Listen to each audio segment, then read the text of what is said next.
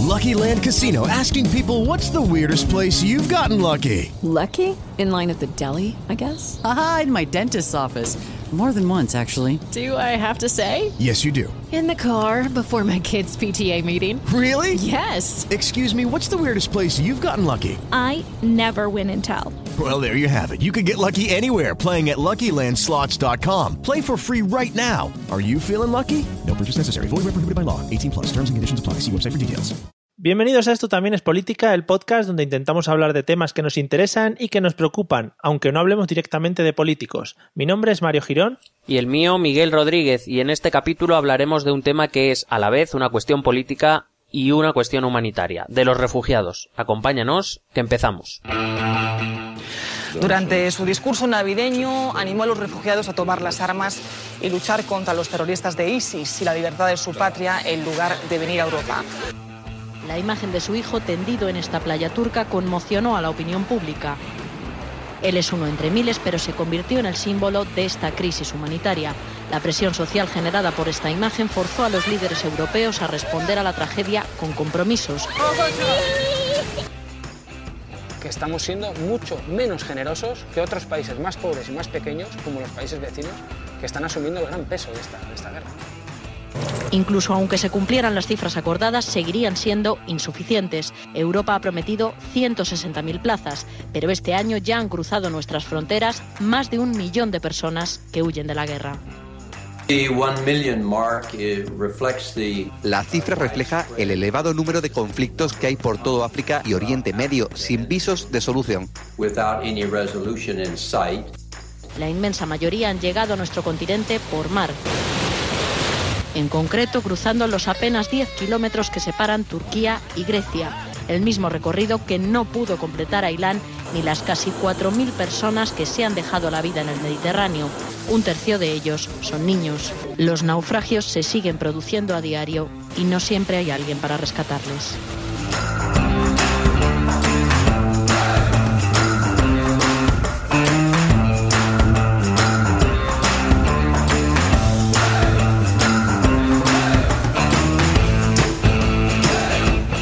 Amigos, bienvenidos al episodio número 8 de Esto también es política, el podcast que no pensábamos que fuese a llegar hasta el episodio número 8. ¿Cómo andamos?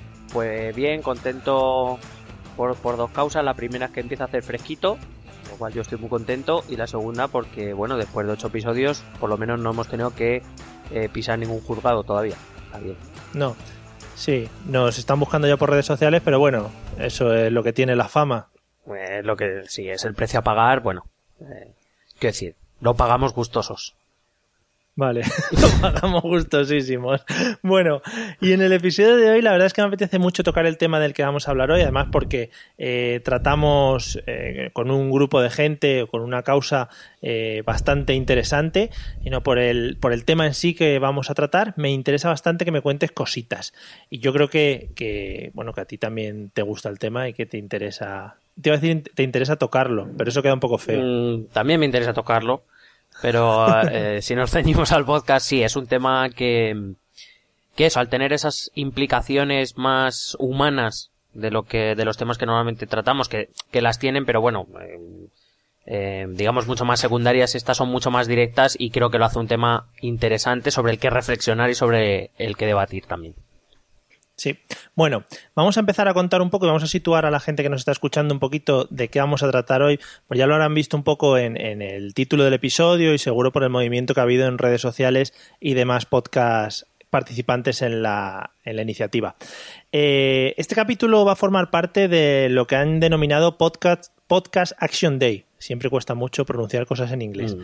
Eh, lo ha organizado Intermonosfan eh, y tiene como objetivo un poquito visualizar esta cuestión de los refugiados que últimamente eh, parece que ha desaparecido un poco de los medios. La verdad es que tuvimos mucha repercusión y se movió mucho durante, durante, bueno, durante la explosión, digamos, del o el boom mal llamado, a ver, de los refugiados y, y, que la verdad es que solo vuelven a retomar cuando hablan con del tema pues en, en, para elecciones o cuando se trata alguna cosa un poco más seria como algún crimen eh, con, con, el tema de los refugiados. Eh, somos un grupo de podcast que nos hemos unido a esta iniciativa. Vamos a tratar temas diversos. Nosotros hemos decidido que, por nuestra temática, creíamos que era un buen tema hablar de lo que ha pasado con la crisis de los refugiados, cómo se está tratando y qué implicaciones tiene. Y nada, nos hemos unido a esta iniciativa. El hashtag para seguir, si no me equivoco, es eh, Refugio Podcast y todo el mundo lo puede seguir en Facebook, Twitter y demás redes sociales. Exactamente. Iremos publicando no solo el día de la publicación, el, podcast Action Day, que es el 14 de septiembre, seguiremos publicando y lo aprovecharemos para, para cada vez que hablemos de refugiados, que seguro que esta no va a ser la última vez, pues lo seguiremos usando también para, para poder interactuar con los oyentes y con todos aquellos interesados en, en, eh, en, este tema que lleguen a nosotros a través de, esta iniciativa de Intermon. Sí, y que no nos dejen porque somos gente muy interesante y tiramos. Eso es verdad. Bueno, eso, muy, eso siempre ha sido verdad y nuestras madres nos lo dicen constantemente. Otra cosa es que ya el público en general lo sepa. Eh, el próximo 19 de septiembre se celebra en Nueva York la cumbre de la, de la ONU sobre refugio y migración y en este caso Intermon Oxfam, que es con la gente con la que estamos colaborando en este caso, eh, pues ha emprendido una iniciativa para buscar firmas en su página web. Bueno, eh, pasaremos los enlaces en las redes sociales, en el blog, etcétera, etcétera, para que cualquiera que quiera informarse pueda hacerlo. Bueno, en dicha cumbre, eh, que bueno, se quieren presentar en dicha cumbre y tiene un objetivo de 100.000 firmas. Que bueno, no sé si es a nivel, no sé a qué nivel es, si es a nivel estatal, a nivel mundial. En España. En, en España son bastante firmas, esto hay que decirlo. O sea que si apoyamos y, todos eh, ponemos un poquito de nuestra parte, pues bueno, al final será más fácil llegar a, estas firmas, con el fin sobre todo de presionar para que los Estados miembros de la ONU eh, se hagan un poquito cargo de, la tutela de todos estos refugiados y que aseguren sobre todo su protección y el cumplimiento de los derechos como personas humanas que son. Y nosotros, pues eso, nos hemos decidido unir a esta iniciativa porque nuestra temática también está muy relacionada con el tema de la. con todo este tema, porque al final tiene mucho trasfondo político y, era muy interesante. Y os vamos a contar un poquito todo lo que, lo que ha pasado, antecedentes y cositas que, no sepáis y que yo, como persona inculta en este tema, no sé y estoy esperando que, me ilumines con tu sapiencia. Bueno, mm, lo de mi sapiencia, yo, yo, yo bebo de muchas fuentes, la sapiencia. bueno, pues de tu capacidad de búsqueda. Eso sí, eso sí. Vale. Eh, estamos, ¿no? Empezamos, si quieres, con los temitas que tenemos preparados. Sí, cuando tú gustes. Bueno, yo creo que lo primero es centrarnos un poquito y dar unas nociones básicas de qué es un refugiado o cuándo una persona es refugiada.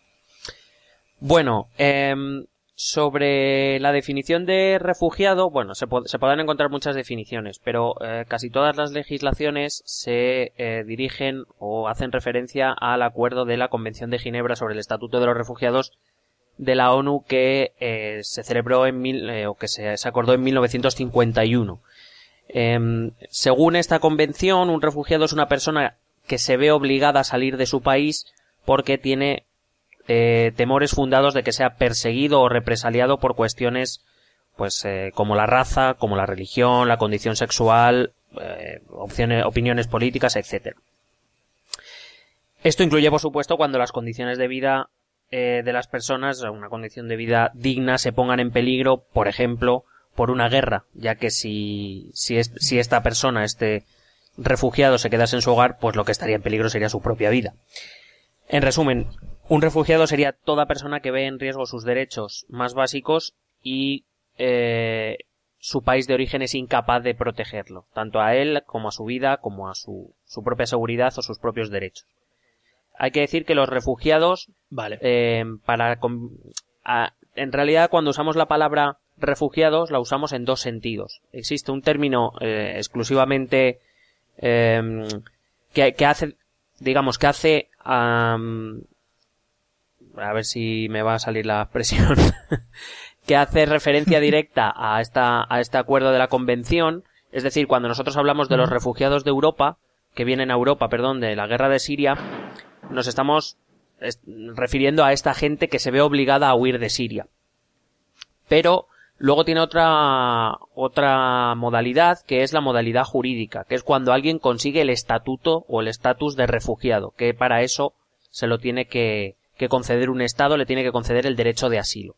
Es decir, cuando hablamos de los refugiados que vienen de Siria a Europa, en realidad son refugiados porque están huyendo, pero en territorio europeo no tienen el estatus de refugiado, al menos no por el momento. Y me quería hacer esa aclaración. Sí, sí. No, además viene muy bien porque te iba a preguntar justamente, eh, has dicho que los refugiados al final eh, salen de su país por diferentes causas, eh, porque no pueden mantenerse en él, ya sea por una guerra o por persecuciones, etcétera, etcétera. Pierden todos los derechos que tenían dentro de su país por ser ciudadanos. ¿Qué derechos tienen los refugiados cuando salen de su país por ser considerados como tal? Y, y en ese caso viene bien, supongo, hacer la, la diferencia que comentabas antes.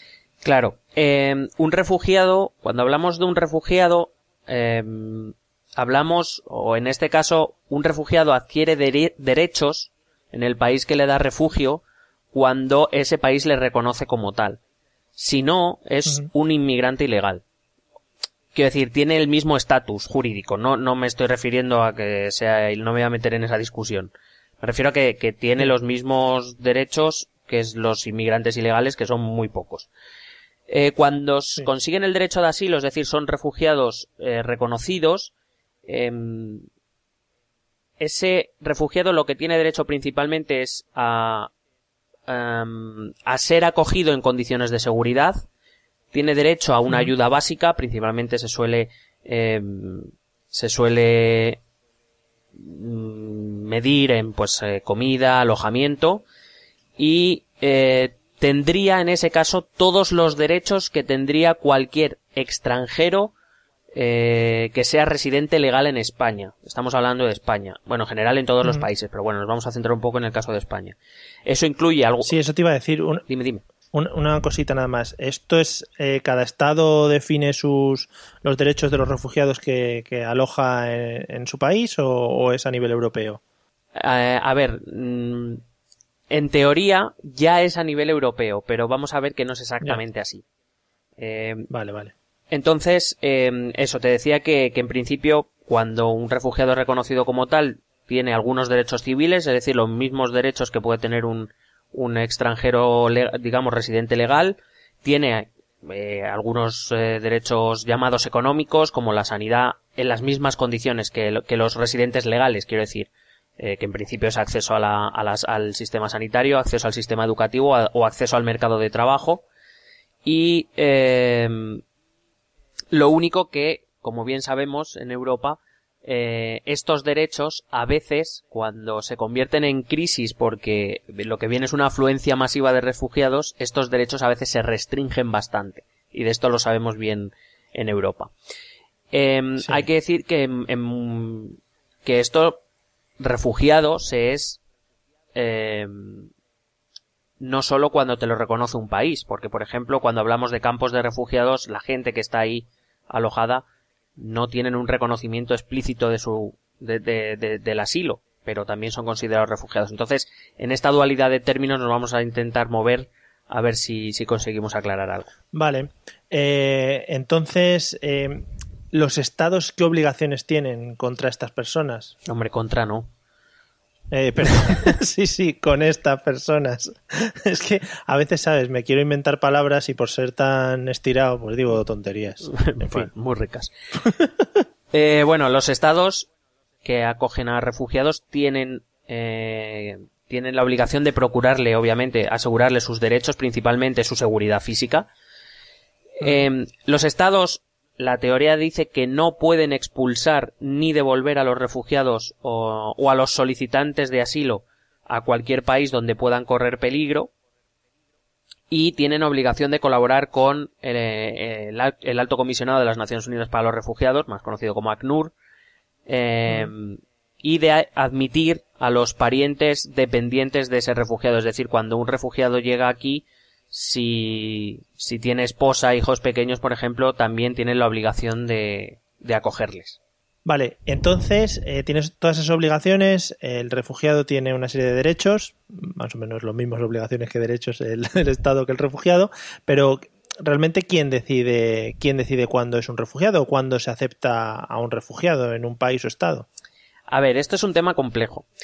Em, y más en Europa. En Europa a raíz de la crisis de los refugiados, sobre todo cuando se empezó a ver desde las instituciones un poco el, peligro, porque realmente el, la gran explosión eh, o la gran afluencia masiva empieza a finales de 2014, principios de 2015, pero bueno, ya en 2013 eh, se empieza a ver un poco lo que, lo que puede pasar y en la, en la Unión Europea se decide, en principio el, el sistema o el, el, el, quien decide quién es refugiado es cada estado, cada país. Tiene sus, sus, eh, sus requisitos todos basados en la Convención de 1951, en la Convención de Derechos Humanos, etcétera, etcétera. Pero, quiero decir, no hay grandes, grandes variaciones entre uno y otro país, pero sí que, sí que hay algunos, uh, algunas diferencias. Solo que ante lo que se venía encima, la Unión Europea decidió eh, iniciar un mecanismo único, ¿no? Eh, en 2013, pero que, bueno, a pesar de que es un mecanismo único que en principio sigue en todos los países, la realidad es que a día de hoy hay una clausulita por ahí que hace que los países sigan teniendo una capacidad grande de eh, aceptar o rechazar refugiados, que es una cuestión que se llama seguridad nacional. Y es una excusa eh, que si bien no niego que en ciertos casos pueda tener su su su razón de ser, en otros muchos no lo es.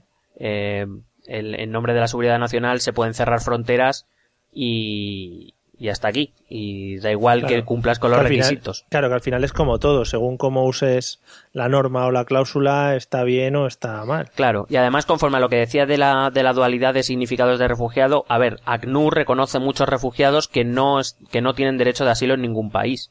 Una cosa es ser refugiado según ACNUR, que hay muchísima gente que se ve obligada a irse de, de su país por mm, cuestiones múltiples, y otras son los refugiados jurídicamente reconocidos, es decir, que tienen ese estatus, que tienen el derecho de asilo reconocido en diferentes países. Em, En ese caso, en el segundo caso, es en la que los que deciden los países. En el primero, bueno, con, con cumplir las condiciones que, que dice la convención o que más o menos explica ACNUR, pues ya te puedes considerar refugiado. Bueno, y hablando un poquito del caso o de los casos que pueden resultar un poco más eh, acercados o que más cerca esté de... Quiero decir, que más nos... Espera, Vuelvo. vale. Bueno, y hablando ya un poquito más en concreto de los casos que más refugiados quizá pueden, pueden producir, hablando siempre desde sa- sabiendo que son seres humanos, que no estamos produciendo aquí en cadena nada, ¿vale? Eh, ¿Todo el que huye de la guerra o, o consecuencias producidas por la misma es un refugiado? ¿Se puede considerar como un refugiado? Eh, sí, pero aquí hay que hacer una, una distinción. Es decir, no toda persona afectada por una guerra es un refugiado, sino que aquí, por ejemplo, también se abre una nueva dualidad, que es entre el refugiado y lo que se llama, y que seguro que nuestros oyentes han, han escuchado en los telediarios o en la radio, han leído en los periódicos, que es el término de desplazado. La única diferencia que existe realmente entre ellos dos es que los refugiados han cruzado la frontera y los desplazados no. Los desplazados son aquellos que se ven obligados a abandonar sus hogares por la- probablemente por las mismas circunstancias que un refugiado, solo que van a otra parte del mismo país que se supone más segura. Eh, los refugiados deciden atravesar la frontera y por eso se convierten en refugiados. Em, pero en principio todo el que huye de una guerra, cruce una frontera o no, es un refugiado. Vale. Eh, bueno, ya digo, sobre todo eh, los temas de guerra es, es, digamos, el, uno de los formas. Es que, ¿sabes? No sé muy bien cómo meterlo porque una de las formas que más que más refugiados produce o que más que más gente hace que, que se conviertan en este tipo de. Pues de- puedes decir que la guerra es la causa de el- Muy la- bien. el la mayor huida de personas o de refugiados, de futuros refugiados o algo así. Si es que te hice un contrato blindado por Sí, algo para este podcast. sí. Por eso mismo. Con cláusula de Bueno, rescisión. Has hablado, has hablado un poquito antes del tema, pero yo no sé si quieres darle unas puntaditas más al tema de los desplazamientos masivos.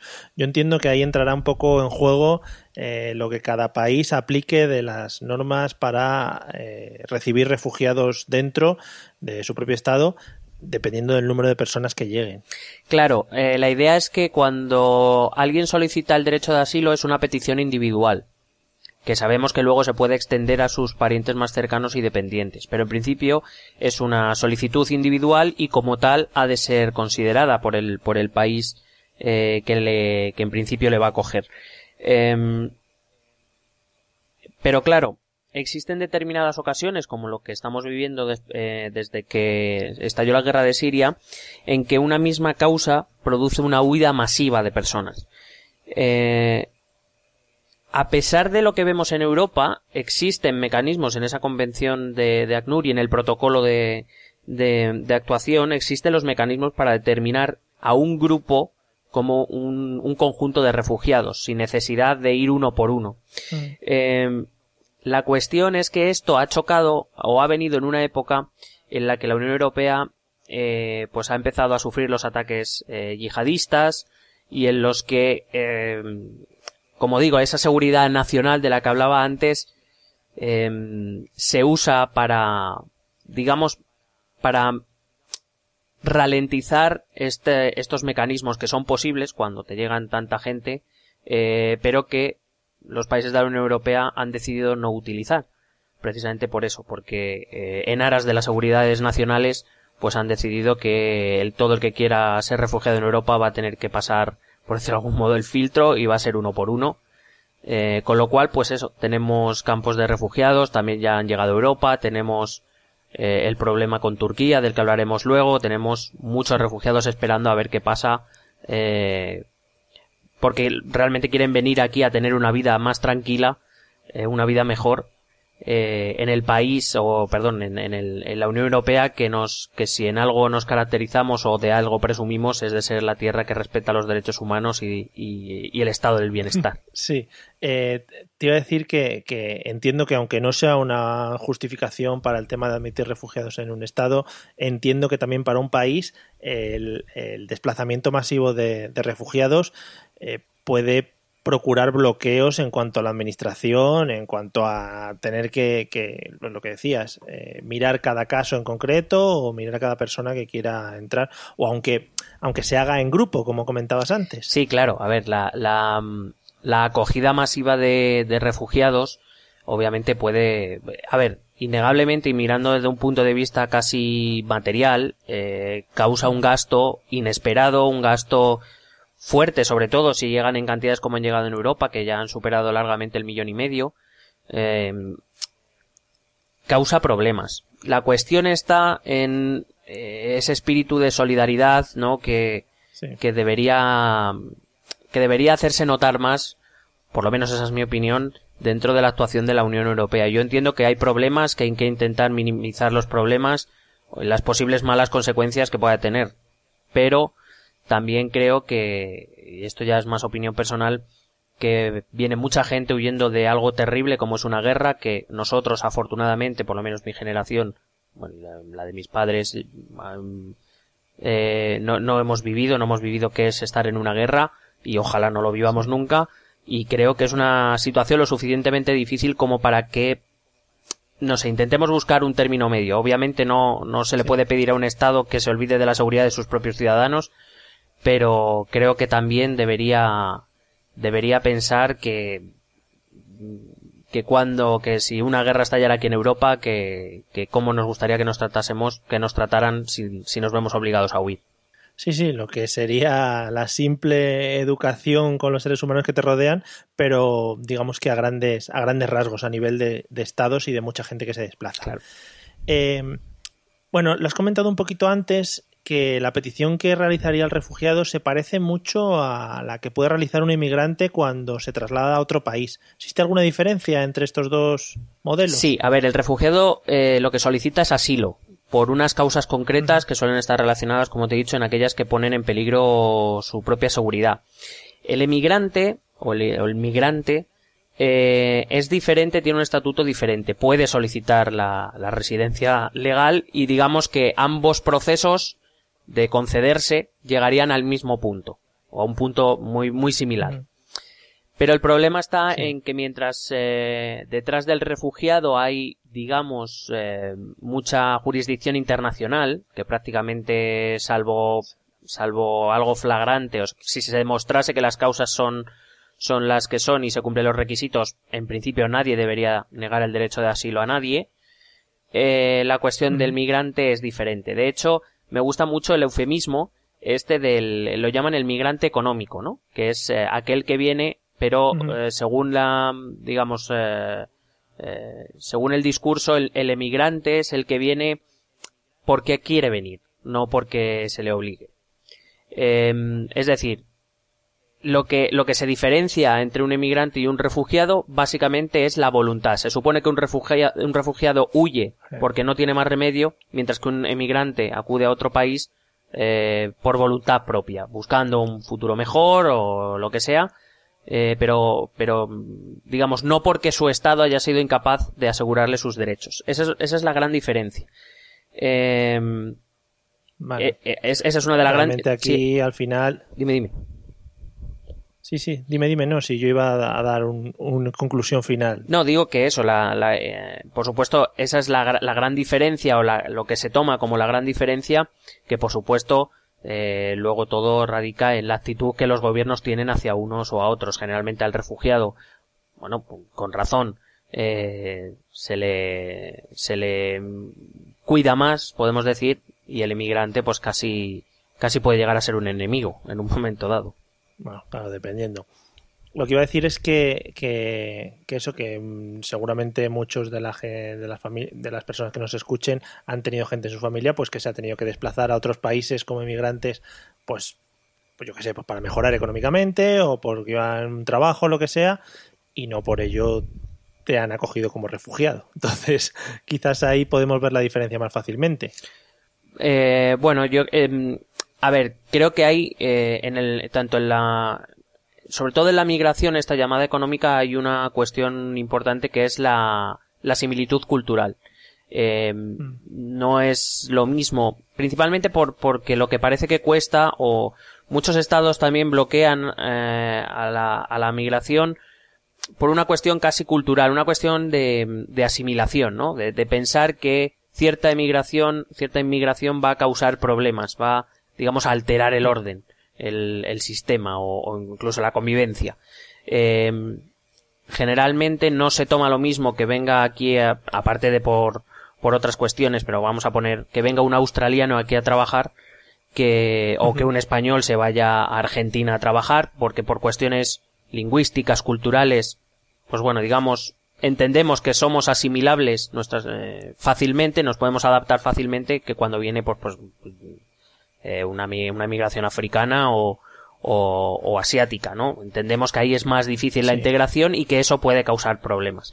Eh, evidentemente creo que no es plato de buen gusto para nadie tener que abandonar eh, tu casa para por las razones que sean eh, pero creo creo que esa es también una diferenciación que hacemos dentro de la de la propia migración Sí.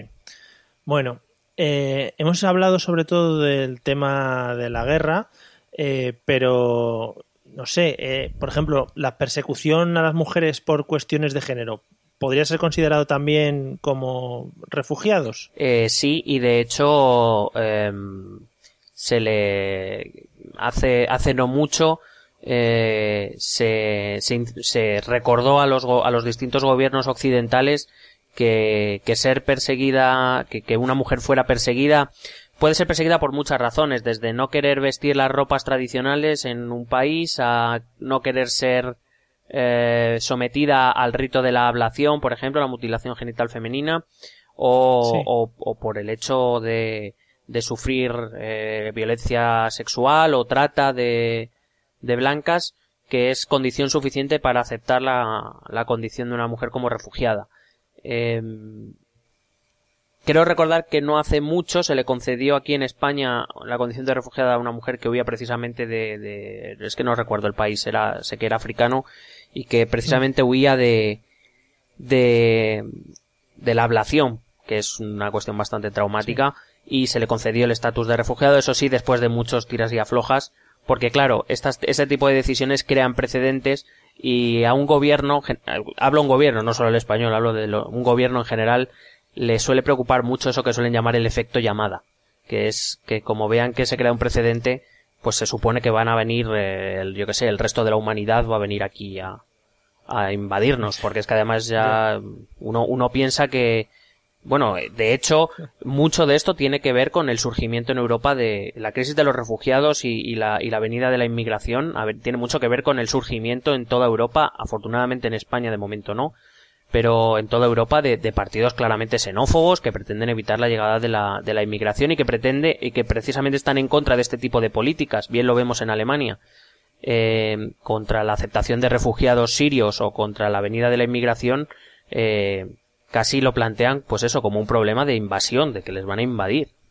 Y, y Eh, no mola. pu- Puedes, sí, puede ser, puede ser que el tema, te iba a comentar, el tema de la persecución a mujeres sea un tema como más mediático y que la aceptación, por ejemplo, lo que comentabas antes de una única mujer, llame más la atención de los medios, de las telenoticias, que el movimiento masivo de grandes refugiados que ha habido por la guerra de Siria, por ejemplo. Eh, permíteme que te diga que me parece una gran reflexión.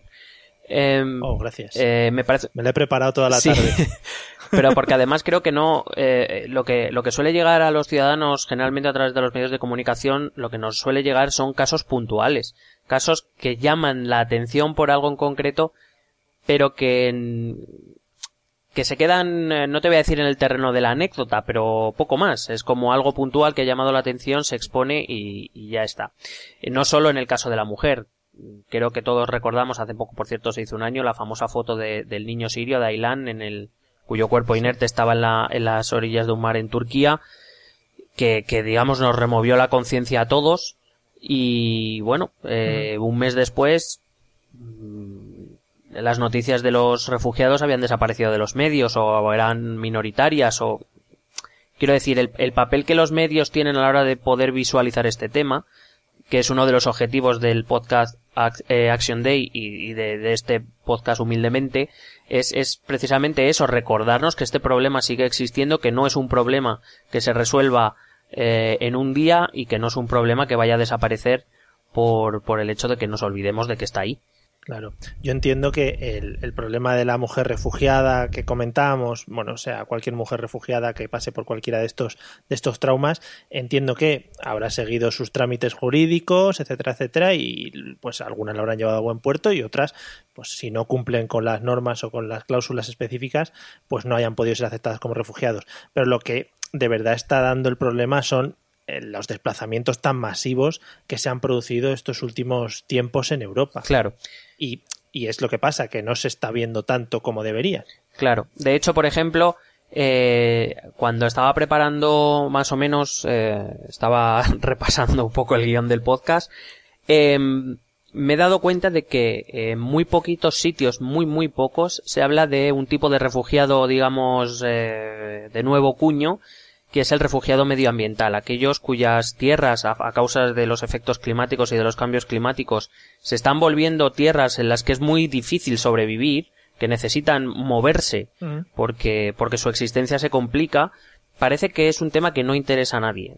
Eh, A pesar de que aquí en Europa eh, estábamos muy concienciados con el cambio climático que se ha firmado en París hace apenas unos meses, eh, bueno, va a ser casi un año, pero bueno, se ha firmado eh, ese pacto por la por el medio ambiente, que bueno, vamos a recuperar el mundo, que la capa de ozono se está cerrando, pero a día de hoy, eh, para no sé para quién, al menos nuestros medios lo reflejan de esa manera, no dejan de ser inmigrantes como cualquier otro que parece que vienen o que huyen de sus de sus lugares de, de vida por, por por apetencia o porque o no, no sé. Entonces, por ejemplo, de eso no se habla. Eh, la llegada masiva de inmigrantes, eh, perdón, de refugiados se ha puesto sobre la mesa cuando en un momento dado alguien ha visto un peligro en eso. Es decir, cuando viene tanta gente de fuera, eh, muchos, algunos gobiernos lo han visto como un problema. Y casi lo han usado como un miedo. Estoy hablando, por ejemplo, del gobierno eh, de ultraderecha de, de Orban en, eh, Hungría. Em, y, esta, esta política de los, de los partidos xenófobos que están alzando es ahora, es cuando, digamos, entre comillas, nos han metido el, miedo en el cuerpo y es cuando empieza a ser noticia y cuando nos empieza a preocupar. Es igual que la, que la guerra de Siria. La guerra de Siria nos empieza a preocupar cuando llegan los refugiados. Antes no era un tema de mayor preocupación. Claro. Sí, al final es eso. Dices, no, como pilla tan lejos, bueno, pues ahí están. Eh, hemos hablado de mujeres, hemos hablado de refugiados por temas de guerra, incluso por, por temas de naturales, pero y el tema de la homosexualidad, que sabemos que en algunas culturas también es perseguido y la gente es maltratada, eh, ¿se podría tratar también desde este punto de vista al refugiado? En principio, ACNUR dice que también. Eh, como tú bien dices, hay ciertas culturas donde incluso hay personas que son condenadas a muerte, e incluso eh, con métodos, eh, casi diría, eh, bueno, casi no, de, de hace dos mil años, tipo lapidación, Sí. ¿sabes? Eh, por, por, eh, simplemente por su condición sexual. Y, y ACNUR ha recordado también a, y creo que es uno de los objetivos también de la convención que empieza el próximo 19 de septiembre, es recordar a los, a los estados que también estas personas tienen derecho a asilo, porque al fin y al cabo se les está, se están poniendo en peligro sus propios derechos humanos, eh, y además que puede conllevarle a, ciertos peligros eh, de, su, de su propia seguridad. Claro, al final en, en- bueno, nosotros aquí en Europa es algo que tenemos ya demasiado normalizado y lo vemos como algo muy habitual y quizá no entendemos el trauma que puede estar pasando la gente que en otras culturas son perseguidos por el simple hecho de, de- ser homosexuales, vamos. Claro, a veces, a veces parece que vivimos en una burbuja, afortunada burbuja, donde, eh, digamos, te- seguimos teniendo problemas, seguimos teniendo muchos aspectos en los que mejorar, pero a veces nos olvidamos de que existe una buena parte del mundo, no te estoy hablando de, de una, de un sitio pequeño o de dos, estoy hablando de buena parte del mundo donde la mayor parte de estos derechos todavía ni están reconocidos ni se respetan. Bueno, vamos a hablar de otra de las palabras que suenan mucho por ahí que seguramente no tengamos muy claras, que es el tema del resentamiento. ¿Qué es, pasa cuando hablamos de resentamiento? Esta palabra la empezamos a escuchar mucho en la Unión Europea a raíz del pacto con Turquía. Eh, y es importante, luego hablaremos del, del, eh, brevemente del pacto de la Unión Europea con Turquía, que por cierto ya, ya anunciamos en el podcast en el que hablamos sobre el golpe de julio. Bueno, ¿qué es el resentamiento? Em, en teoría, cuando un refugiado sale de su país y llega a otro, se supone que ese que él debe pedir el asilo en ese país, al país al que llega. Mm. Si una vez eh, pedido el asilo allí se considera que allí no está seguro, se le pasa a un tercer país, es decir, se le reasienta en un tercer país. Em, Cuando ocurre una afluencia masiva como la que hemos vivido, eh, es, la, es la opción que se suele tomar, y en Europa lo sabemos bien. Es decir, los, los pocos refugiados que han llegado han llegado desde Turquía, es decir, en Turquía han solicitado el asilo y, y luego han sido reasentados en Europa. Em, he encontrado un dato que me ha llamado mucho la atención y es que hay 10 países en el mundo que tienen eh, una cuota anual de reasentamiento, es decir, que cada año, eh, digamos, están dispuestos a acoger a un número determinado de, de, de asilados en otro país que por condiciones de seguridad sea mejor que se trasladen a sus países. Aparte de las, de las cuotas de, as- de refugiados que ellos acojan. O sea, que es una cuota aparte. Solo hay 10 países de los cuales, eh, pues no está España. Ya te lo digo. Por si no te lo esperabas. Por si no te lo esperabas. No, no, eh, qué sorpresa. Bueno, em, la verdad es que cuando escuches los países creo que tampoco te va a causar mucha sorpresa. Los 10 países son Australia, Nueva Zelanda, Canadá, Estados Unidos y en Europa Dinamarca, Finlandia, Noruega, Suecia, Suiza y Holanda o Países Bajos. ¿Qué te parece? Vaya, qué sorpresa, ¿no? De hecho, eh, no, no hubiera acertado ni uno. Sí, de hecho, eh, por ejemplo, uno de los países más criticados fue Dinamarca en, en todo el proceso. Mm, en general, los medios aparecía como que Dinamarca se, anega- se negaba a, a recibir refugiados o a reasentar refugiados. Eh, Dinamarca de lo que se quejaba es que ellos ya tenían una cuota propia. Que, que, que no querían una cuota adicional porque ellos ya reservaban cada año una cuota para recibir asilados que, y, y, vamos, vino- venía a decir que, que, que habían hecho los demás antes. Claro. Sí, sí, sí, es eso. Nosotros ya estamos haciendo esto que estáis haciendo vosotros, aparte de echarnos en cara que no hacemos algo que sí hacemos. Pero vamos, que no me sorprende nada de, de los medios eh, con los que tratamos normalmente o habitualmente en los diferentes países. O sea, que me parece algo normal. A ver, cierto es que, bueno, esto todo evidentemente según los medios, no, no he tenido la fortuna de ir a Dinamarca en los últimos tiempos, eh, pero, pero es verdad que algunas noticias que han llegado a Dinamarca son preocupantes. Por ejemplo, creo que se tomó una medida que era, digamos, a modo de, eh, de señal, pues se le, a los, a los refugiados que llegaban, em, se le confiscaban sus pertenencias a modo de, digamos, eh, de señal. Mm, de ser cierto, hombre, me parece una medida excesiva y la verdad una medida lamentable. Pero, eh, pero por otro lado, eso, también reconocer que Dinamarca lleva teniendo una cuota de asilados bastante tiempo propia, aparte de los refugiados que ya recibe porque lleguen a sus fronteras. Eh, lleva, está llevando esta política desde hace tiempo y, no, no es de ahora, como por ejemplo las, las urgencias que, que corren en países como Alemania, Francia o la propia España, que se, eh, que se acordó que recibiera eh, unos 15.000 refugiados y creo que han llegado unos 40, 50, no sé si hemos pasado de esa cifra ya. Muy bien, numerazos, estamos en lo alto de los rankings. Bueno, y un tema que quizá sí nos toca más de cerca o estamos más acostumbrados a ver en los, en los telenoticias habitualmente en la televisión. Eh, ¿Qué ocurre con las personas estas que, que, suelen ser rescatadas en el mar? Que encontramos en pateras, en medio del mar, que suele aparecer ahí con tanto bombo y platillo. Bueno, eh, en principio existe la obligación internacional y no solo para aquellas flotas, digamos, nacionales, sino para todo barco que se encuentre en el mar, tienen la obligación de, de salvar a todas las personas que encuentren en el mar. Eh... Sí, me parece, perdona, perdona que te corte un segundito, me parece una norma un tanto obvia, podría decir, ¿no?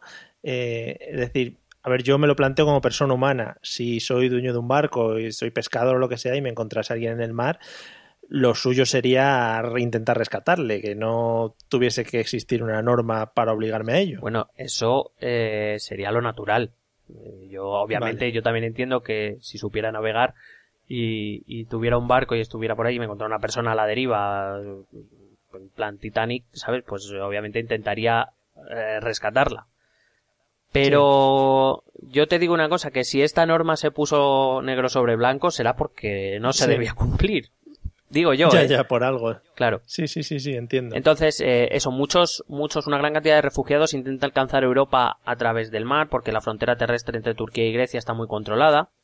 Em, y, y, en principio se tiene la obligación de rescatar a, a toda esta gente y llevarla a puerto y allí esta gente podrá pedir el asilo correspondiente y luego ya pues se, estudiará la, la solicitud y se le, se le concederá el asilo o no se le concederá.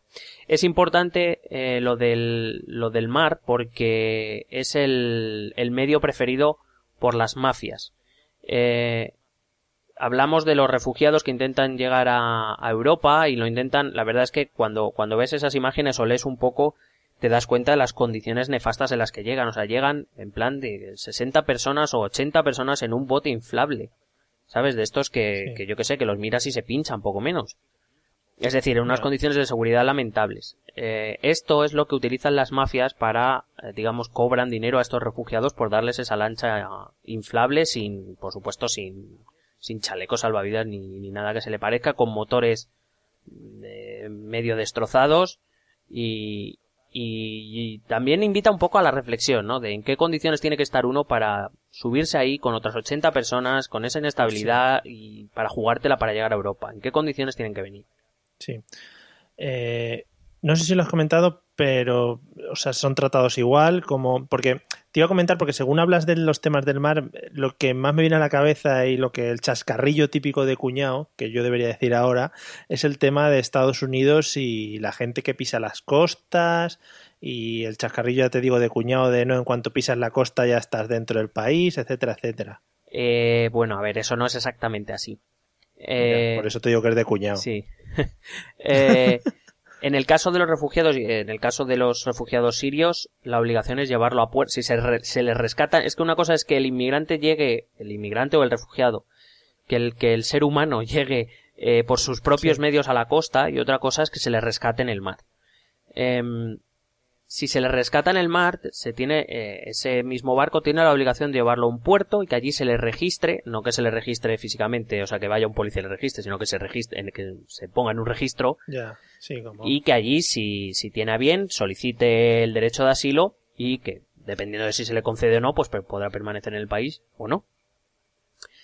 Eh, Mm. El caso es que Vale. el otro caso del que hablabas, cuando alguien pone un pie en la costa, que, que Sí. bueno, viene a ser poco más o menos los que, eh, quiero decir, viene a ser más o menos el que salta la valla de Melilla.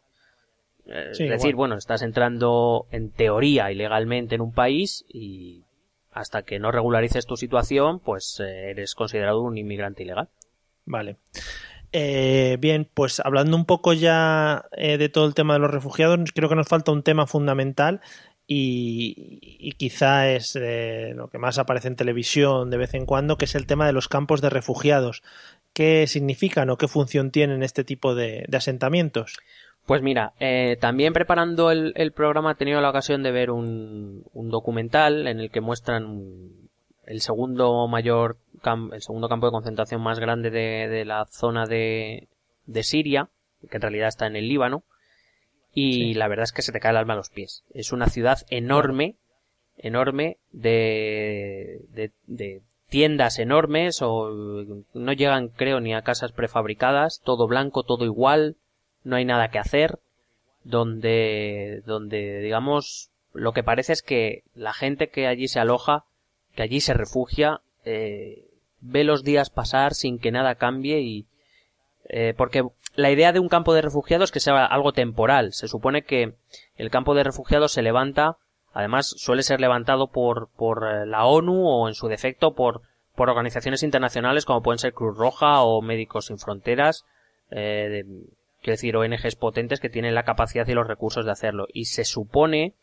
que, que es algo temporal hasta que acabe lo que ha originado ese desplazamiento de personas. El problema está Sí. en que algunas veces estos asentamientos eh, se han prolongado mucho en el tiempo, incluso se han convertido en, en casi ciudades permanentes. Eh, buscando algunas estadísticas que ofrecer a nuestros oyentes, por ejemplo, he encontrado que, para que te hagas una idea de la cantidad de gente que se reúne en estos campos, eh, el campo más grande está entre Kenia y Somalia eh, y eh, se llama el campo de, Daba- de Dadaab y acoge a más de 400.000 personas. Es decir, estamos, hablando de una cantidad más que importante. El campo Sí, sí, hay pueblos en España que tienen menos no, gente. pues, y capitales de provincia. digo. Sí, sí, capitales. Sí, sí. Eh, en Jordania, perdón, el, el segundo campo más grande de la, de la zona de Siria, digamos la zona de conflicto, que es el campo de Saatari, acoge, está acogiendo ahora mismo casi a casi 150.000 personas de refu- a 150.000 refugiados de la guerra de Siria. Solo ahí. Mm. Eh, pero claro, luego he estado buscando también y, y es que en Europa tenemos campos de refugiados también. Tenemos dos principales. El, de- el campo de Lampedusa, que está en el sur de Italia, eh, que generalmente era un campo, em, es un campo donde allí se acoge a los inmigrantes que, que suelen cruzar en masa generalmente desde Libia y sobre todo el campo de Calais. El campo de Calais que está justo Sí. en la entrada del Eurotúnel que une Francia con, con Gran Bretaña, que fue levantado precisamente por la crisis de refugiados de 2015, que ha llegado a tener unas 6.000 personas, aunque actualmente, eh, bueno, porque fue, es un campo que ha sido desmantelado en gran parte porque tenía unas condiciones higiénico-sanitarias bastante lamentables. Eh, las autoridades francesas Sí. decidieron des- eh, desmontar gran parte y levantar, digamos, una, una mínima parte del antiguo campo y ahora mismo está acogiendo en torno a unas 1.000-1.200 personas. Se supone que, bueno, allí va la gente que está esperando poder cruzar a, a Gran Bretaña. Eh, en estos campos lo que se ofrece mediante estas ONGs, mientras tengan recursos y puedan ofrecerlo, pues es básicamente es comida, educación para los niños y, y, y poco más. Eh, Claro, es que eso, eso te iba a comentar. sanidad, eh, si sanidad, dices- porque Médicos Sin Fronteras claro. están muchos. Se ofrecen, digamos, los servicios básicos, son gratuitos para los refugiados, pero digamos, allí no tienen nada más que hacer. Claro, que eso te iba a decir que si estos campos de refugiados se alargan en el tiempo, al final supongo que las ONGs que brindan sus recursos se quedarán sin los propios recursos y eso también puede ser en sí mismo un problema, el campo de refugiados con tanta gente y sin recursos para ofrecerle a esa, gente. Claro, de hecho, el campo de Saatari, por ejemplo, este que, te hablo en Jordania, eh, tuvo que reducir la, la cantidad de, de material que le daba a los refugiados. Antes, eh, bueno, pues eran más, tenían más, sobre todo, también tiene mucho que ver con, con, eh, con cómo llega estos temas a los países eh, desarrollados, ¿no? eh, donamos mucho a estas organizaciones cuando vemos el problema, nos toca el alma, y lo reconozco, eh, la gente se conmueve, aunque luego se nos olvide, y damos, dona mucho. Entonces, en esa primera época, eh, pues estas ONGs pues daban mantas, daban sábanas, daban colchones, digamos, intentaban proveer de una cierto, una cierta, una mínima comodidad, digamos. Pero claro, con el paso del tiempo las donaciones bajan porque el problema ya no es tan importante y pues por, ya, ya les resulta, cada vez les va resultando más complicado pues eso, adquirir medicinas, eh, eh, los colchones o las mantas, ya hay menos mantas, menos ropa, etcétera, etcétera. Y de hecho, una de las causas más fatales de estos campos de, refugiados es que, eh, y esto lo vi en el documental, es que después de un cierto tiempo en el que la gente se hastía porque no ve que la cosa avance, no ve que en su lugar de origen las cosas cambien y no ve que vayan a poder avanzar hacia otro, hacia otro lugar, mucha gente decide regresar a sus casas a unas sabiendas de que allí está la guerra.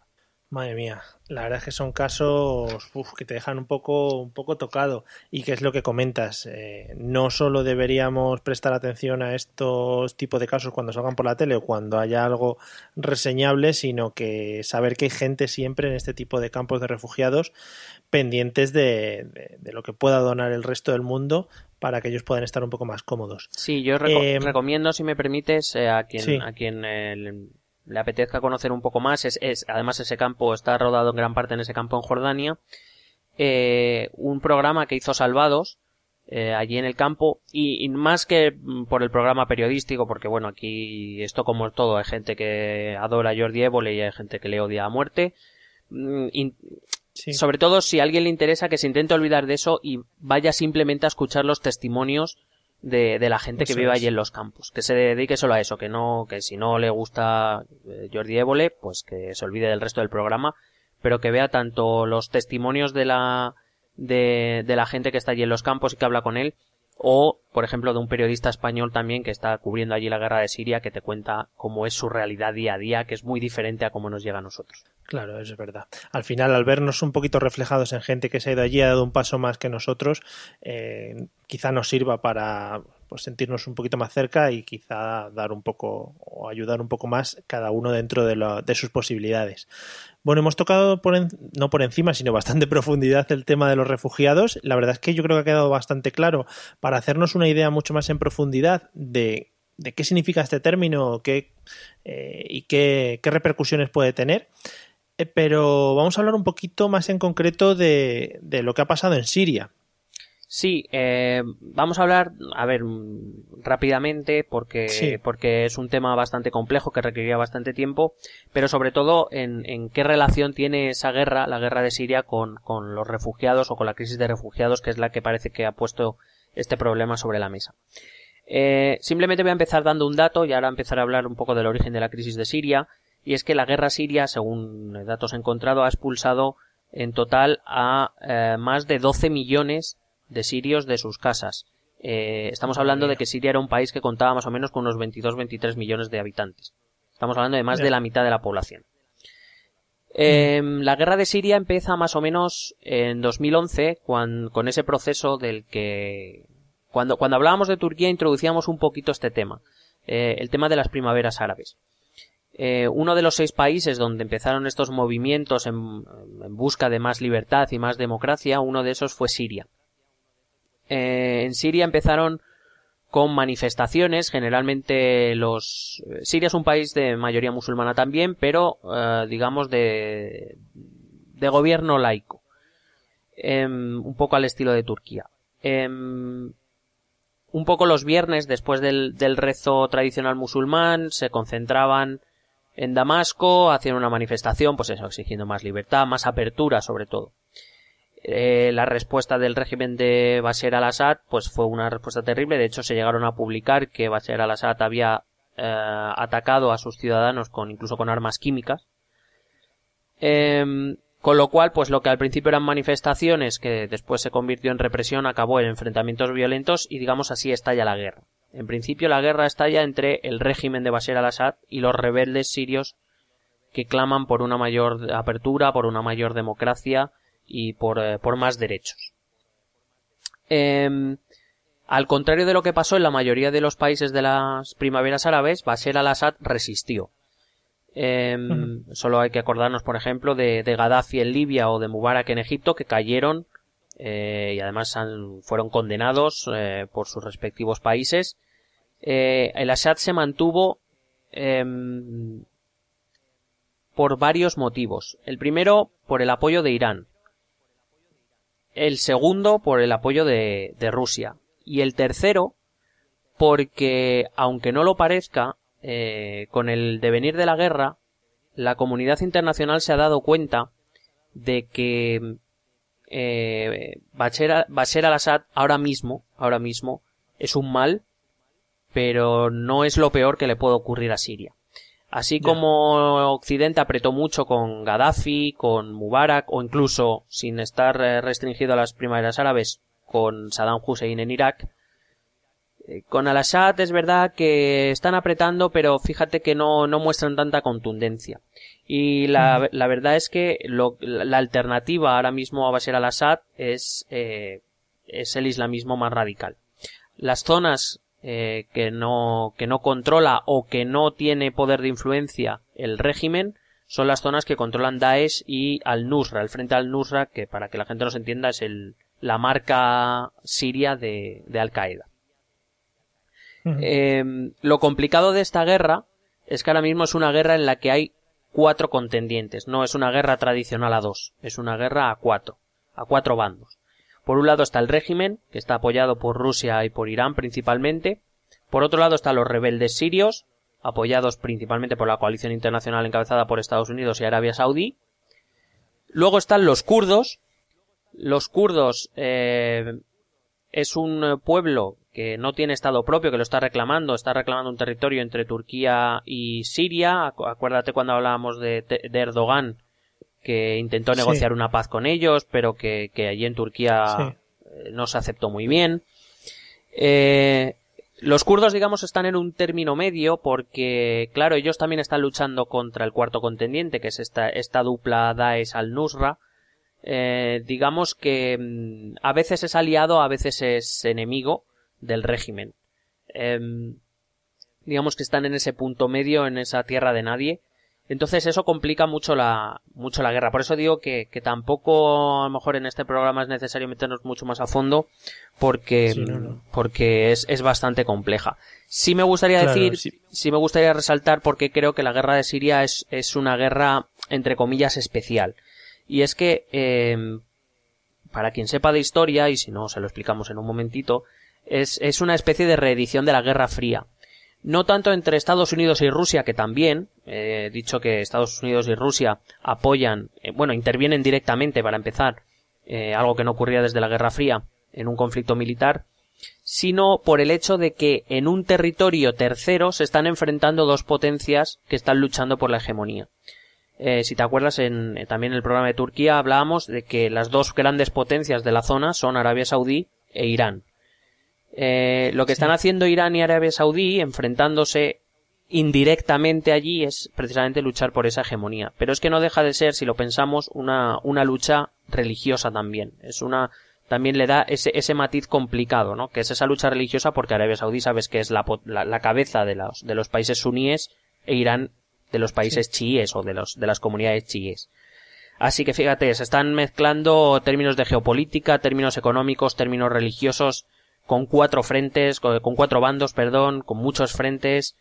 Es, es algo tan complejo que, que, por decirlo de algún modo, se ha, se ha convertido en, en, en, algo que va a ser difícil que se, que se acabe, va a tardar tiempo en acabarse y que, claro, como consecuencia tiene que mucha gente, muchísima gente se ve afectada. Claro, es que realmente nosotros lo que vemos es una leve noticia que aparece en la televisión hablando de la guerra de Siria, pero no entramos en profundidad en todo lo que comentas de la complejidad que tiene a nivel político, religioso, de enfrentamientos entre estados, etcétera, etcétera. Madre mía, quedaría para estar hablando horas y horas con conocimiento del tema. Pero viendo un poco todo el tema y pensando que Siria, como has dicho antes, es un país que, que tenía tiene muchos millones de personas, eh, ¿dónde han ido todos los refugiados sirios? ¿Dónde están situados o cómo se han movido de cara a huir de la guerra? Pues mira, a, así a grandes cifras, eh, La ONU ha registrado un total de 5 millones de refugiados. Acuérdate, refugiados son los que traspasan la frontera. Pero eh, la ONU también calcula en unos 7 millones los desplazados internos. ¿Vale? Por eso te decía que ha, ha sacado de sus casas a más de 12 Sí. millones de sirios. Los que se han ido fuera, eh, principalmente han ido a países limítrofes. Eh, Turquía, por ejemplo, a día de hoy, si no me equivoco, las últimas cifras que leí estaba a que tiene en torno a los 2,7 millones de refugiados, casi 3 millones de refugiados. De los, o sea, la, la mitad, más de la mitad de los, de los que han salido de, de Siria. Eh, Luego me llamó mucho la atención, por ejemplo, de otros países limítrofes, los otros tres países, eh, otro- la situación de otros tres países limítrofes que, me, que, que- que la verdad es que es para, para pararse a reflexionar. Líbano, un país que es muy pequeño, Líbano, ha recibido, tiene oficialmente registrados a en torno a un millón de refugiados, aunque algunas eh, ONGs calculan que está más cerca del millón y medio que del millón. Estamos hablando de un país que tiene cuatro millones y medio de habitantes, es decir, uno de cada tres eh, eh, es, es un refugiado. O sea, es brutal. Claro, claro. Claro, lo Es digo, que es un aumento alucinante de la población del país, claro. digo, digo estas cifras. eh, bueno, tengo una, he de reconocer que tengo una duda, que no sé si los refugiados están incluidos en los cuatro millones y medio. En cualquier caso, o es uno de cada tres o es uno de cada cuatro. Me sigue pareciendo bueno, una barbaridad. Sí, Eh, sí. Pero lo digo para que luego intentemos reflexionar, eh, porque en Europa, en la Unión Europea, se montó un cisco enorme por tener que, que, que- que acoger a 200.000. Líbano con una población, y tenemos una población de más de 500 millones de habitantes. Líbano con una población de 4 millones y medio tiene entre un millón y un millón y medio de refugiados. El caso de Jordania... una Dime, dime. Sí, una pregunta. Eh, no sé si aquí influirá el caso de que el tema organizativo, burocrático, administrativo del Líbano esté un poquito menos regulado que lo que pueda estar en la Unión Europea. No lo sé. Em, no debería. No debería. De todas maneras, la gran, la gran mayoría de refugiados están en campos eh, de refugiados. Eh, Ya, es decir, están separados, entre comillas, de la población. Por ejemplo, allí no tienen derecho al trabajo. Eh, no puede, trabajan, los que trabajan lo hacen ilegalmente, pero no tienen derecho al trabajo. Eh, Ya. pero básicamente el, el caso de Líbano y el caso de Jordania y el caso de Turquía en buena medida, y ahora lo vamos a, a entender, eh, se basan en que Líbano o Jordania, países muy pequeños, acogen a tanta población refugiada por el hecho de que recibe financiación externa de otros países. Mucha gente cuando, cuando discuto este tema me dice, pero ¿por qué no se van a Arabia Saudí, que también es un país limítrofe o, cercano? ¿Por qué no se van a Arabia Saudí? Bueno, porque Arabia Saudí lo que hace es, yo no recibo a nadie, pero pago, pago para que se queden en otros países. Los grandes campos de concentración de, de Líbano o de Jordania los paga Arabia Saudí. Y básicamente eso es lo que ha querido hacer la Unión Europea, aunque luego entraremos en más detalles con Turquía. Es pagar para evitar, entre comillas, el problema. ya. O sea, pagar un alquiler para que les tengan ahí como en un, bueno, retenidos en un, para que no, para no tener ellos que hacer el trámite eh, para meterlos como refugiados dentro de su país. Sí, para, para no tener que, que sufrir las incomodidades que inevitablemente surgirían de una llegada tan masiva. El caso de Jordania también es para verlo. Eh, registrados, me parece, según la última cifra que leí, estaba en torno a los 700.000, pero eh, la- algunas ONGs lo cifran en más de 1.300.000. Es decir, estamos en torno al millón también de refugiados en un país de 6,3 millones de habitantes. Es decir, uno de cada seis es un refugiado. El otro país limítrofe que también me llamó la atención fue Irak. Irak tiene 250.000 refugiados, mm, que, que ya me parece una cantidad notable. Pero claro, es que Sí, pensemos, gente. pero pensemos en la, en la situación en la que está Irak. Irak está saliendo de una guerra que, que como guerra como tal ha terminado, pero fíjate que tiene parte de su territorio controlada por Daesh, con enfrentamientos internos, con enfrentamientos con Daesh, y aún así acoge a 250.000 refugiados. O sea, que, que te llama mucho la atención. Sí, sí, vamos, que, que, es una situación que tampoco, tampoco es demasiado apetecible. Pero vamos, que son países que, que, que están acogiendo a este tipo de refugiados. Entonces, ¿la Unión Europea en qué punto está con la acogida de refugiados? En teoría, la Unión Europea eh, había decidido otorgar refugio a unos 200.000 que se repartirían entre los distintos países por cuotas. Eh, solo que la llegada masiva, claro, rebasaba todas las eh, expectativas de esos 200.000 refugiados. Entonces lo que se planteó fue el pacto con Turquía del que hablaremos ahora si, si, si te parece. Eh, antes, Me parece genial. antes, por comparar con otros datos, por ejemplo, a Alemania ya ha alcanzado la cifra de unos eh, 245.000 refugiados reconocidos o registrados, que algunas ONGs cifran en casi el medio millón ya, o eh, España, eh, que tiene en total, eh, le han llegado unos 8.000 re- refugiados directamente, pero eh, de, de, digamos, de la cuota que le toca de la Unión Europea, que le tocaban en teoría unos 15.000, eh, pues eso ya te, te he dicho antes que han llegado, no sé, creo que 40, 50, no sé, 70, siendo muy generoso.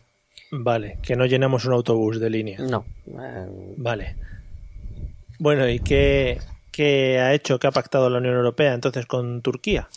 Bueno, pues básicamente el acuerdo de la Unión, entre la Unión Europea y Turquía lo que se propone es que todos los nuevos eh, migrantes o refugiados, porque en el, en el pacto, si alguien lo lee, si alguien decide leerlo, se habla de migrantes irregulares. Nos estamos refiriendo a los mismos refugiados de las noticias. Pero como os he dicho antes, Sí. jurídicamente no son refugiados todavía. Por eso los llaman migrantes irregulares. Además lo remarcan como para dar conciencia de que, que son irregulares, que sabes que no que no es que ellos quieran, es que son Ya, irregulares. Ya, ya. Entonces, eh, la idea es que todos los eh, refugiados, yo voy a llamarles refugiados, que pasen de Turquía a las islas griegas, serán de- devueltos a Turquía. Por lo que te he dicho antes, eh, se supone que el refugiado que sale de Siria y va a Turquía tiene que pedir el asilo en Turquía. No puede pasar a Grecia y pedirlo en Grecia. Eso es lo que digo que se supone. Em, Se argumenta, además se argumenta que es para evitar el, el sufrimiento humano que tiene el peligro de cruzar las aguas y además para restablecer el orden público que sabes que además en la zona de Grecia, claro, el, el haber recibido, Grecia que ha sido la zona más afectada por, por la llegada de inmigrantes, eh, perdón, de refugiados, eh, claro, es que además como tampoco tienen soluciones y no les dan soluciones, pues ha sido una zona bastante castigada. Eh, entonces, la, situa- la, la cosa sería que el refugiado llega desde Turquía a las islas griegas, allí se le registra y se le devuelve a, a Turquía. ¿Vale? Esa es la idea. Sí. Mm. Eh, básicamente porque allí, aunque el, in- aunque el refugiado llegue y solicite asilo, lo que le van a decir es que usted ha pasado antes por Turquía y tenía que haber solicitado el asilo en Turquía. Y después, si eso se le reasienta en un país de Europa. Ya. Esa es la política. Em, por supuesto, todo el cargo económico que, que, mm, que lleva esto lo paga la Unión Europea. Ha dado un total de 6.000 millones a Turquía para hacer frente a estos, a estos gastos, eh, de los gastos que pueda ocasionar esta política. A Es- cambio, es- un- claro, es, un poco quédate tú con el marrón y yo te doy este dinero para, para que te sientas mejor. sí, bueno, para que te sientas mejor y yo, Y yo te lo pago, pero, yo te lo pago, pero lidias tú con ello. Ya, Sí, ya, ya. básicamente. Eh, a cambio, la Unión Europea se comprometió a, a acoger a un sirio, digamos, él se comprometió por cada sirio que devuelva a Turquía, según esta política, la Unión Europea se comprometía a reasentar a un sirio que, entre comillas, lo haya hecho bien. ¿Vale? Que hubiera Ya. pedido el asilo en Turquía En eh, Turquía. entonces, sí. aquellos más vulnerables, pues podrían ser reasentados en un país de Europa, que son las famosas cuotas. Em, Sí. Además, se tenía en cuenta que si no había cruzado nunca no, o no había intentado cruzar a Grecia, pues eh, mejor. ¿Sabes? O sea, este tipo de cosas que llaman un poco la atención hasta Sí. qué punto eh, se, se llega Claro, al es un detalle. poco, ¿no? venga, los que los que se porten bien, es a los que les dejamos pasar, sí queremos, pero no lo tenemos claro todavía. Claro, y sobre todo es una, es una medida disuasoria, es decir, eh, como intentes Ya, cruzar claro. no vas a llegar a Europa nunca. Ya, ya, Pero. ¿qué pasa? Que Vale. siguiendo esa política, si nadie intenta cruzar, pues tampoco, po- como no habrá, eh, como llaman ellos, migrantes ilegales que devolver, pues no los podrán, no los cambiarán. Entonces seguirán sin llegar la gente. Esa, esa es la idea del pacto. Eh, y luego, por supuesto, Turquía lo que consigue es que la Unión Europea revise su proceso de adhesión. acuerdas de lo que hablábamos? Claro. Aunque en estas Sí. condiciones actuales, por favor, señores oyentes, en cuanto acaben este podcast vayan a escuchar el de Turquía, si no lo han escuchado ya. Eh, en las condiciones actuales es muy difícil que la Unión Europea acepte a Turquía. Eh, y también eh, se liberalizó lo- los pasaportes turcos en territorio europeo, es decir, se permitía a los turcos viajar por Europa sin necesidad de pasaporte, por decirlo de algún modo. Ya.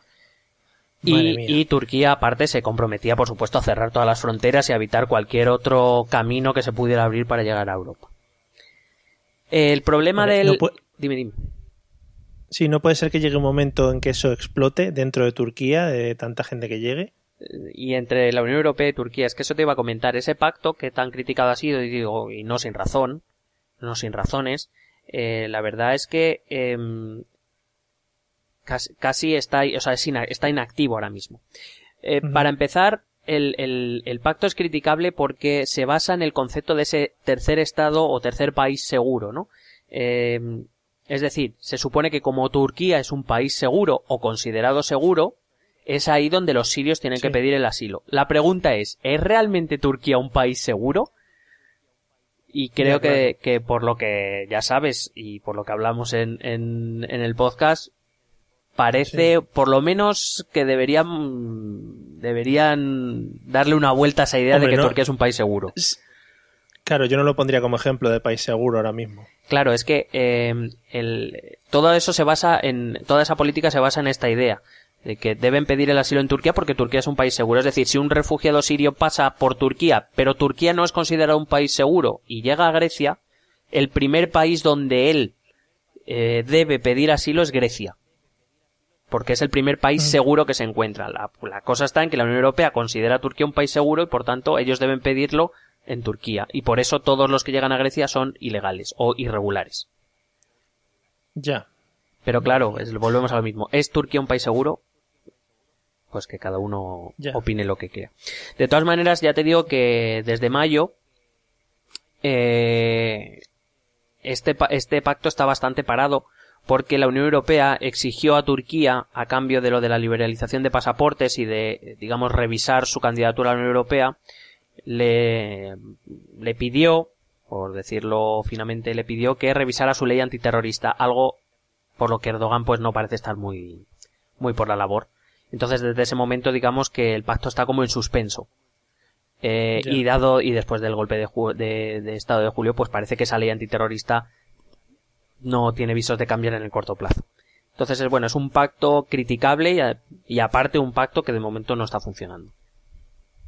Claro, la pena de esto es que unas cosas enlazas con las otras, un tema político te lleva a otro tema político y al final las repercusiones sobre esas personas que intentan escapar de un problema gordo que han tenido en sus países y que intentan, pues dentro de lo que cabe, sobrevivir. Claro, al final, eh, a veces nos, eh, yo el primero, a lo mejor nos enzarzamos tanto en la discusión política, jurídica, de cualquier ámbito, casi en cualquier ámbito del que quieras hablar, y nos olvidamos que por medio hay seres humanos que están sufriendo y que, que lo están pasando mal. Sí, sí. Bueno, pues no sé si querías añadir algo más en general de los refugiados o la crisis de Siria. No, simplemente recordar que este podcast es parte del podcast Action Day y que eh, pondremos los enlaces, si no pasaros por la página, eh, pues eh, si ponéis en Google Podcast Action Day o os paséis por la página de Intermon, donde tienen la eh, solicitud eh, o, o donde podéis firmar en la petición de, de Intermon para, para eso, llevar un poquito de presión a los, a al Congreso a la- de la ONU para que realmente los, los estados y las organizaciones internacionales se hagan cargo y se aseguren de que, de que estos refugiados eh, pues eh, pueden llevar una, una vida digna y que al menos sus derechos se respeten allí donde, donde son acogidos. Sí. Bueno, si, si nuestra pequeña aportación desde este humilde podcast sirve para que, como mínimo, eh, se procuren esas firmas y si por lo que sea, pues alguien, eh, oye, se interesa más por el tema y decide ayudar mucho más, pues oye, quedaremos eh, contentos hasta la saciedad, más o menos por ahí. Sí. Ese va a ser nuestro límite. Sí. Por ahí, más o menos. Bueno, eh, y nosotros nada, nos veremos en el siguiente episodio. Recordamos los métodos de contacto por si alguien quiere comentarnos algo. Sí, sobre esto o sobre cualquier otra cosa, el correo electrónico, esto también es política arroba gmail.com, en Facebook esto también es política, en Twitter arroba ete política y en el blog esto también es política.wordpress.com. He pensado que esto quizá podríamos grabarlo, ¿no? Porque ya que lo decimos... Eh, de hecho, vamos a buscar a alguien con una voz así súper chula y lo metemos así como en plan spot, ¿sabes? Vale, ¿Qué te vale, pare- vale. Es una de las cosas que tenemos que hacer.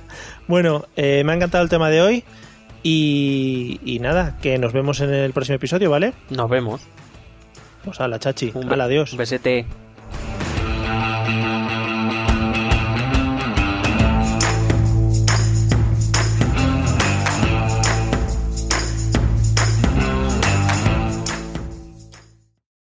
Lucky Land Casino asking people what's the weirdest place you've gotten lucky? Lucky? In line at the deli, I guess? Aha, in my dentist's office.